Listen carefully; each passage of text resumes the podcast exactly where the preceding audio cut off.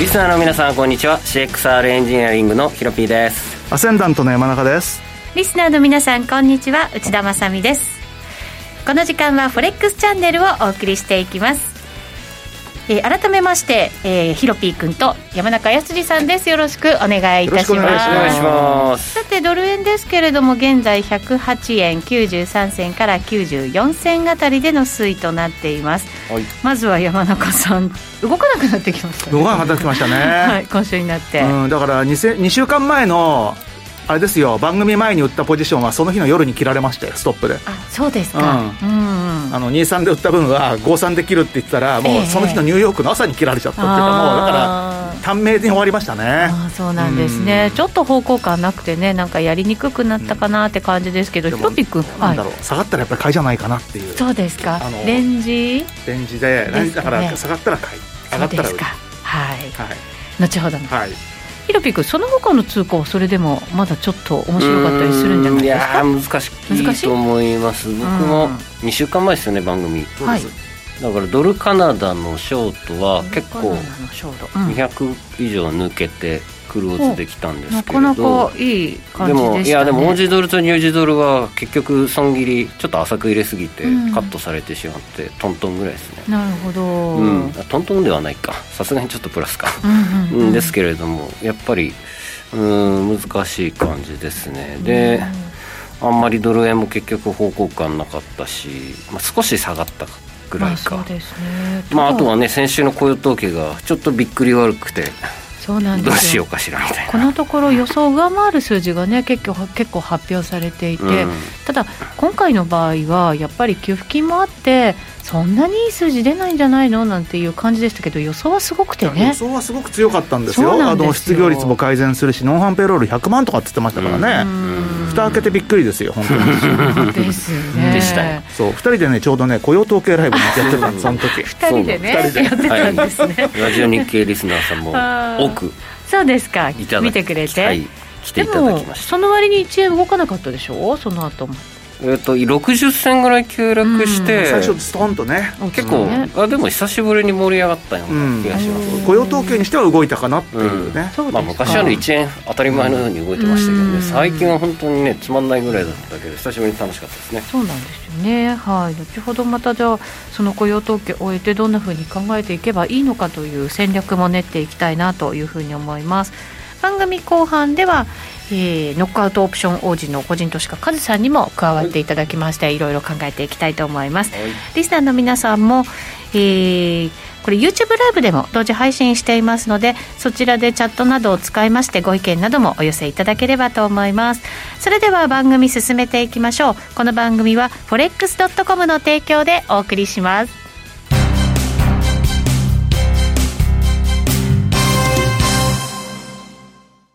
ノックアウトオプションが目標へと導く。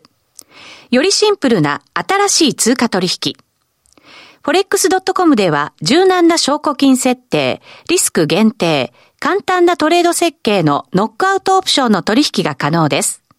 最大損失を限定し、高い資金効率を利用しながら利益獲得が狙える画期的な商品で、せんつうか相当から取引いただけます。ノックアウトオプションならリスクをコントロールしながら機会を逃さない。トレードに優位性を。ノックアウトオプションや エフエックス なら フォレックスドットコム でぜひお取引を。講座のお申し込みや詳細は フォレックス チャンネルの番組ページをご覧ください。外国為替証拠金取引及びオプション取引は元本及び収益が保証されているものではありません。エフエックス 取引はレバレッジを利用して取引代金に比較して少額の証拠金で取引を行うために、相場の変動による価格変動やスワップポイントの変動により思わぬ損失が発生する場合があります。お取引の前に契約締結前交付書面などを必ず熟読し、取引の内容、危険性などをご理解いただいた上で、ご自身の判断と責任にてお取引ください。ストーン X フィナンシャル株式会社金融商品取引業関東財務局長金商第にひゃくきゅうじゅういちごう。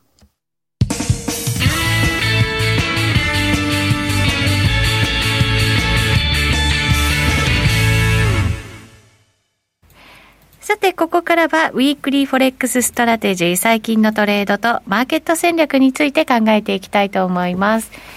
えー、フォレックスチャンネルの YouTube ライブに連動したチャットでも皆さんコメント入れてくれてますね。ありがとうございます。焼き鳥さんがこんにちは、今日もトレードパーティーの始まりだよと書いてくれています。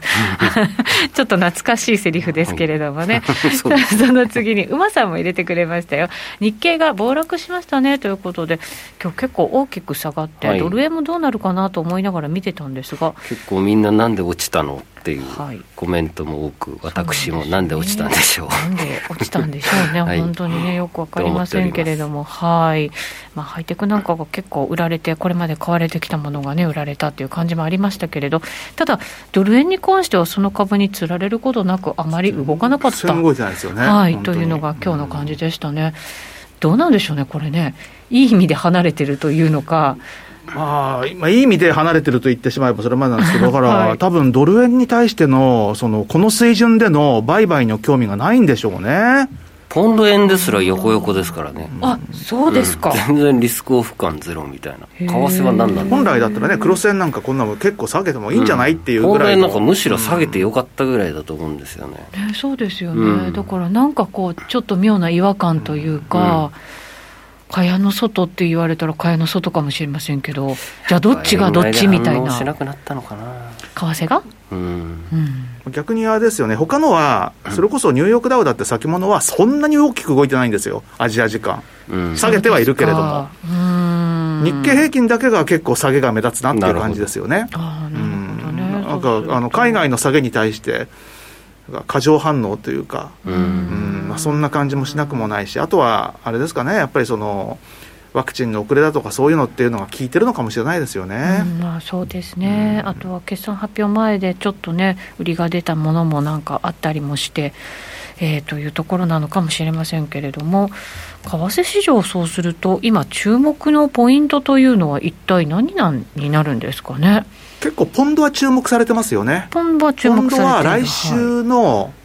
えー、日曜日からごがつの、うん、今度の日曜って じゅうろく? じゅうろくだからあと月曜のじゅうしちだ、そのあたりから結構ほぼほぼあの規制が緩和されるっていうんで、うんうん、昨日結構ポンドが対ドル対ユーロとか、ね、いろんな通貨でもって上がってるんですよ昨日は、はい。いやポンドなんか結構いろんな節目ちょっと抜けそうな感じになってますよね。悪い材料があったにもかかわらずこんだけ上げてるんで、えー、それ考えると強いなと思いますね、うん、悪い材料悪い材料っていうのは、うん、あの先週のごがつの、えー、むいかから始まっていたスコットランドの総選挙、うん、えー、土曜日に開票結果が出て、はい、えーまあ、要はあのー、独立を支持する政党、まあ、あのいわゆるえー、単独での過半数は無理だったんですけれども、あといち議席で過半数で、しかも協力政党を入れると圧倒的にもう多数なんで、うん、まあ、ひょっとしたらまた独立に対しての国民投票を英国政府に対してリクエストするんじゃないかっていうの話とかは出てはいるんですけれども、分裂かみたいなね、うん、でも全くそっちは無視されて、まあ、逆にあの、はい、経済再開の方ばっかりに注目がいったっていうのが昨日ですよね、週明け、うん。そうするとヒロピー君がずっと言ってたコロナワクチン相場というのはまだ続いてるじゃんっていう感じですか。はいはい、えー、本日現在で ななじゅうきゅうパーセント がワクチン接種を、うん、逆にいい加減追い込まれてってもイギリス、イギリス、うん、イギリス、イギリス、まあ、ななじゅっパーセント アメリカとイギリスすごい進んでますよね今ね、はい、やっぱね、えー、とちょっとまたイギリスが加速し始めて、うん、細かい数字言うと ななじゅうきゅうてんごパーセント がイギリス、うん、でアメリカが ななじゅうななてんごパーセント です。もう両方ともはちわり近くっていうことですか。うんうん、でイギリスはいちにちの死者平均がじゅうににんまで減ってます。いっしゅうかん平均ですね、いちにちあたりなので圧倒的ですよね。なんかのロックダウンの頃のことを考えると本当全然違う、うんね、回復度合いになってきてるわけですね。そうですね。まあ、イギリスだと日本の人口のちょうど半分ぐらいですよね、うん、ろくせんまんにんぐらいなので、えー、とそれを加味してでも、まあ、にじゅうに、さんじゅうよにん日本の人口レベルでいうと、なので明らかにワクチン接種を本格的に始めたので年明けて以降でしたね。年明けですね。スタート自体はじゅうにがつですけども、本格的なのはいちがつからですよね、うんうん。まあ、何しろ首相が感染しちゃうぐらいの国でしたからね当時そうでしたね。でもまあよんかげつちょっとぐらいで、まあはちわり方っていうところですね、うん、まあ、だから速度を考えると日本で、まあまあ、あとね人口の差とかもあるんですけども、この状況に行くのっていうのは半年遅れでしょうね。そうですね、完全に半年遅れでしょうね、うん、だから日本では今のイギリスみたいになれるのっていうのは年末だと思いますよ、本当に。そうですね、うん、だからイギリスが進めてきたよりもさらに速いスピード感でやらないと同じ状況に年末になってないってことですよね。そうですね、そういうことにはなりますよ。そういうことですよね、うん、だから、まあ、今はようやくその、ね、準備っていうと変なんですけども、どういうような手はずでやるのかっていう、そういう事務面とかでもまとまってきたんで、うん、あとはもう本当に実施するだけってっていうところにはなりつつあるんじゃないですか、日本もようやく。そうですかね、うん、整いつつあるみたいな感じですか、うん、はい。えー、とイギリスだとじゅうしちにちからだいさんだんかいめの、えー、緩和を実施、じゅうしちからね、えー、そうですね、来週月曜からですね、うん、で最大にせたいとか最大ろくにんの屋内での、うん、えー、集会とか飲食は OK、うん、あ、そうなんだ。えー、これはマスクなしでかな、なのかな。アメリカなんかでも確か今月の大体同じ時期だったと思いますよ、うんうんうんうん、ニューヨークとかでもってほぼほぼあの今までの元通りに戻すっていう、はい。先週ボリス・ジョンソンさんは、えー、とろくがつに、まあ、コロナ抑制をもう、えー、とろくがつまでにね、えー、もう全部ソーシャルディスタンスとかもそういうの撤廃だっていうので目指してる、うん、そうですね、はい、なるほど。イスラエルみたいになりそうな感じですね。うんと、そうですね、マスクメーカーの株売りかなんですね確かになんか、ね、もうイスラエルはいっしゅうかん平均ひとりふたりになってるので、死者が、あ、そんななんですね。はい、だからもうで打ってないんですよね、みんなワクチン。もうすでに ひゃくじゅうごパーセント 前後からもうこのにかげつ、いち、にかげつほとんど変わってないので、うん、もうまあいそうすると事実上いっかいぐらいでほとんど効いちゃってるっていう現状なんですよね。だからにかい打つんで本当は にひゃくパーセント で ひゃくパーセント なんですよ、うんうん、そうですね、うん、でざっと ひゃくパーセント 超えてる国々やエリアだとセーシェル諸島、あとイスラエル含めた、あとパラオ、あと ユーエーイー、あとサンマリノ、えー、が ひゃくパーセント を超えてまして、えー、ゼロ、 ゼロから最大さんですね、いちにち ユーエーイー ですら。なのでゼロとかひとりとかふたりとかっていうレベルになってるので、いっかいのワクチンで今のところ、えー、とこういったエリア、えー、国々よん、えー、ごカ国か、えー、ごカ国の中で、えー、まあほぼほぼっていうか全部ワクチン、まあ、明らかに効いてるねっていう結果は出てますね、うん、セーシェルとパラオ、えー、サンマリノはゼロにんですね、いっしゅうかん平均死者、えー、すごい、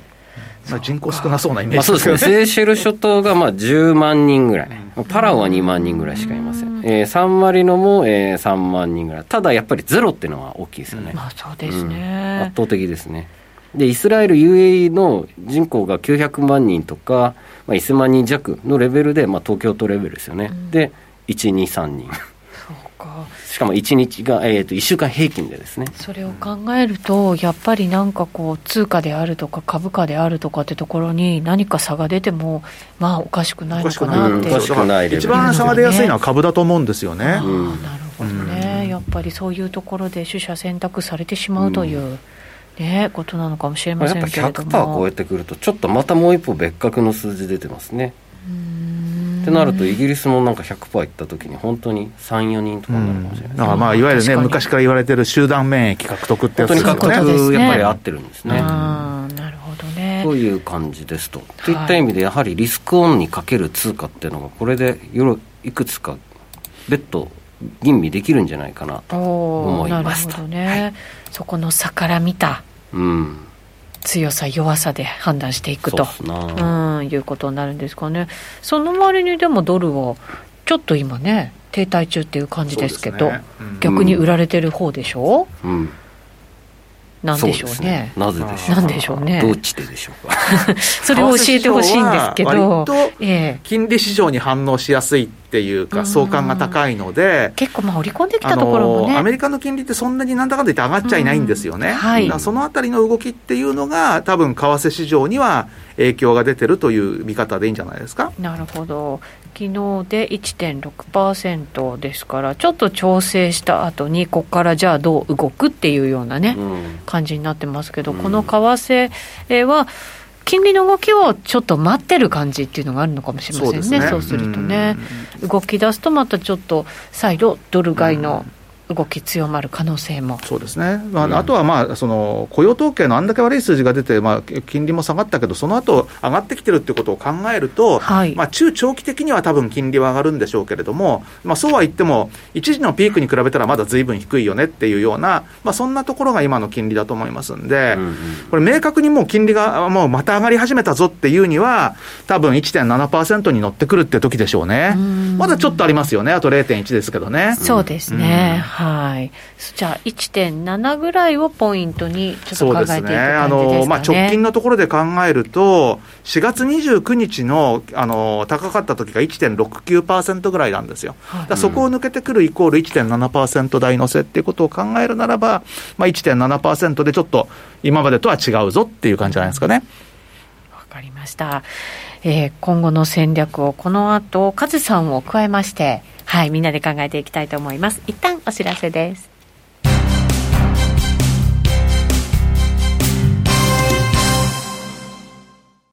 ノックアウトオプションが目標へと導く。よりシンプルな新しい通貨取引。フォレックスドットコム では柔軟な証拠金設定、リスク限定、簡単なトレード設計のノックアウトオプションの取引が可能です。最大損失を限定し、高い資金効率を利用しながら利益獲得が狙える画期的な商品で、せんつうか相当から取引いただけます。ノックアウトオプションなら、リスクをコントロールしながら機会を逃さない。トレードに優位性を。ノックアウトオプションや エフエックス なら、フォレックスドットコム でぜひお取引を。講座のお申し込みや詳細は、フォレックス チャンネルの番組ページをご覧ください。外国為替証拠金取引及びオプション取引は、元本及び収益が保証されているものではありません。エフエックス 取引は、レバレッジを利用して取引代金に比較して、少額の証拠金で取引を行うために、相場の変動による価格変動や、スワップポイントの変動により、思わぬ損失が発生する場合があります。お取引の前に契約締結前交付書面などを必ず熟読し、取引の内容、危険性などをご理解いただいた上で、ご自身の判断と責任にてお取引ください。ストーン X フィナンシャル株式会社、金融商品取引業、関東財務局長金商第にひゃくきゅうじゅういちごう。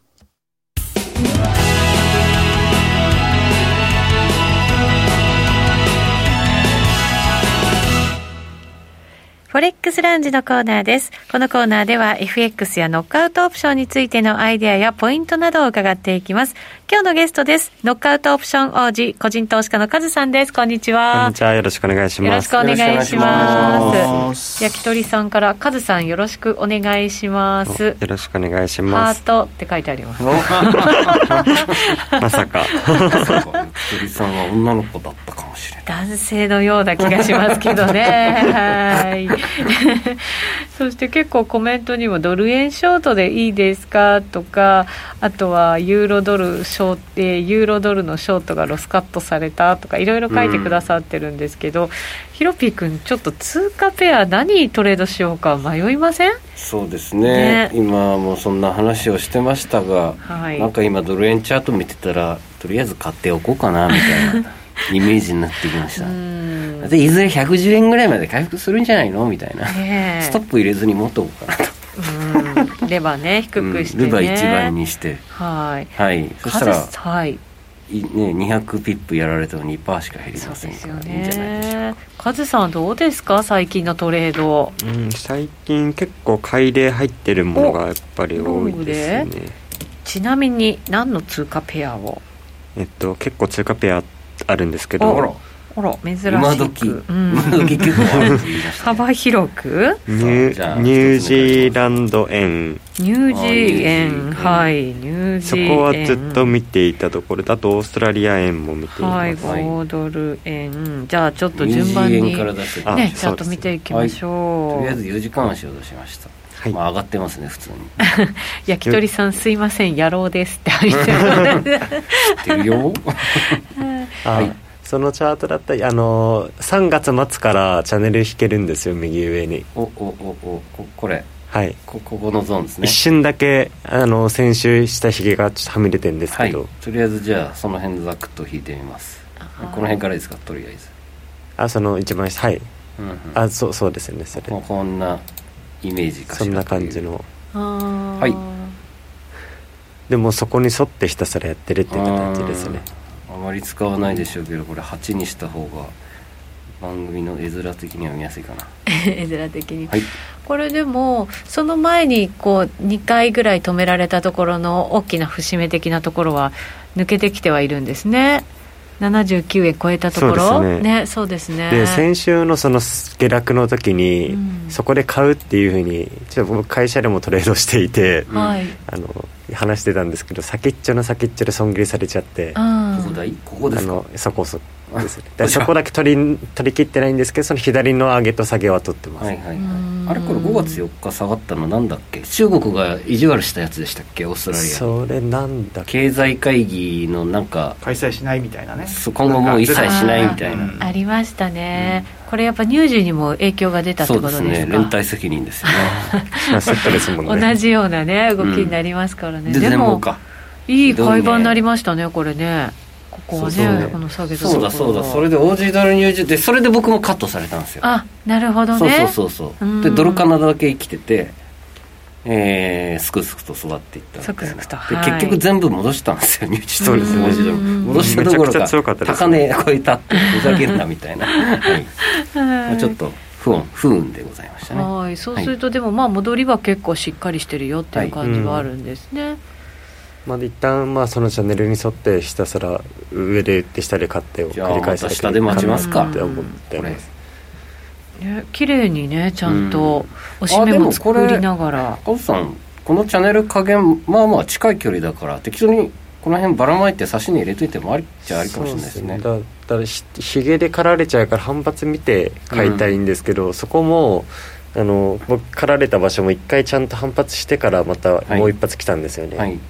明日ぐらいをイメージして、明日明後日をイメージして ななじゅうはちてんにーご とかさんじゅうとかで、うん、とりあえず差し値を置いておいて、まあ、損切りこの下ぐらいかな、やっぱ普通に考えて。そうですね、この下かごじゅう、 いちえん抜き以上リスクリワード計算入れて、あ、でも上がっていくともうはちじゅうえん乗っちゃうんですね、このままいくと、うん、結構結構上がってきましたね。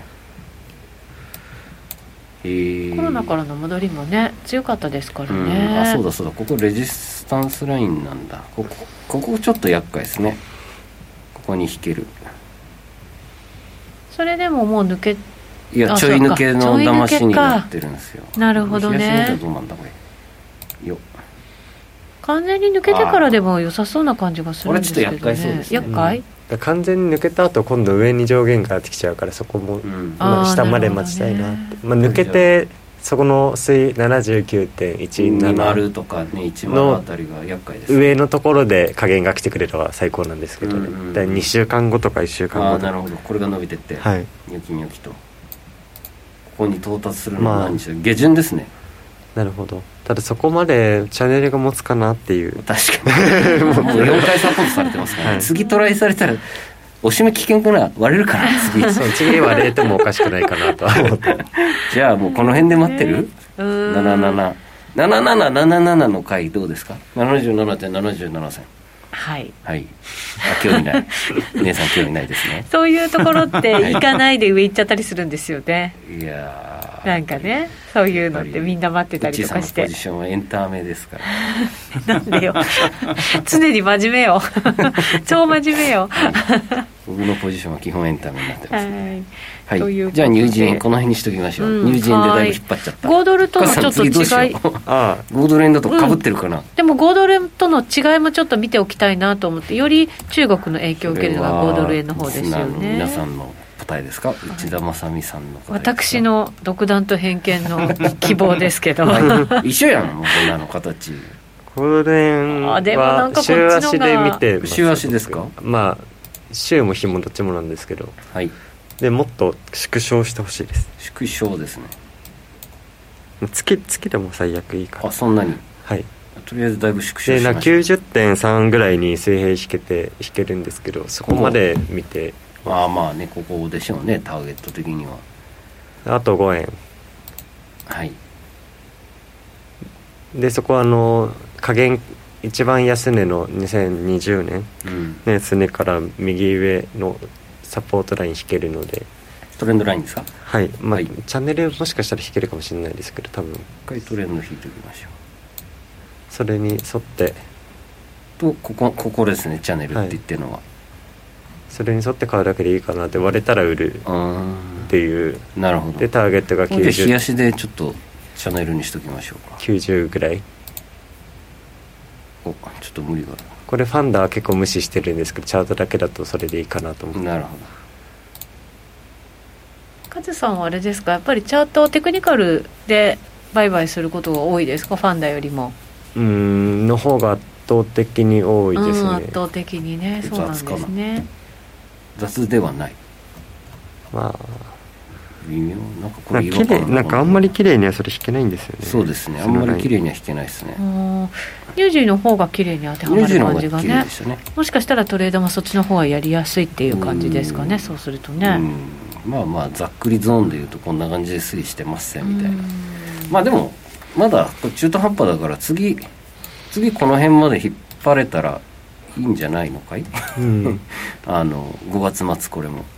きゅうじゅうえんちょっと、ね、ちょっと無理があるか。ヒロピー君今中途半端って言ったのも何を見て言ったんですか。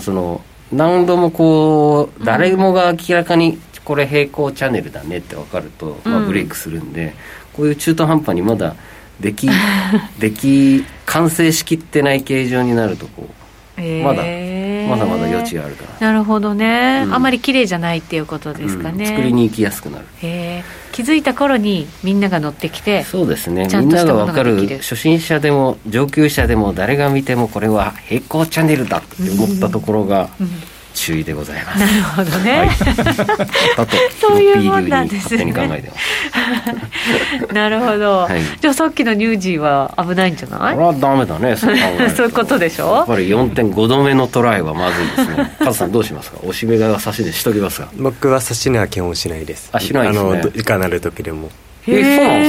ですか、はい、それは何のポリシー。反発見てからしか買いたくない。ああ、なるほどね、あ、なるほどね、はいはいはい、えその場合アラートとか鳴らしてるんですか。アラート鳴って見れたら見て、で見れなかったらもうその通貨諦めます。ああ、なるほど、その辺は一緒だな。意外とさっぱり、はい、僕らはもう取れなきゃいいやって感じで、うん、負けなきゃいいみたいな感じ。だいたい監視通貨ペアでチャンスでろく割方逃しますね、うん、僕もっと逃しますね、うん、あ、そうそれでもいいんだ。いい、絶対いい。あ、いいの、うん、うーん、本気でそれでガチでやってる時でろく割見逃してたんで。無理だもん、だってモニター張り付いてないから。確かに、ね、うん、張り付いてなおかつさんじゅっぷんぐらい見れてないと無理ですね。時間それぐらいじゃないとね、うん、ダメなのね、きっとね、うん、なんか常にポジ持つよりそっちの方が絶対いいと思うんですよね。はい、わかりました。その続きは YouTube ライブでのみこの後配信していきますので、引き続きご覧になっていただきたいと思います。ラジオの前の皆さんとはお別れです。また来週お耳にかかります。この番組は フォレックスドットコム の提供でお送りしました。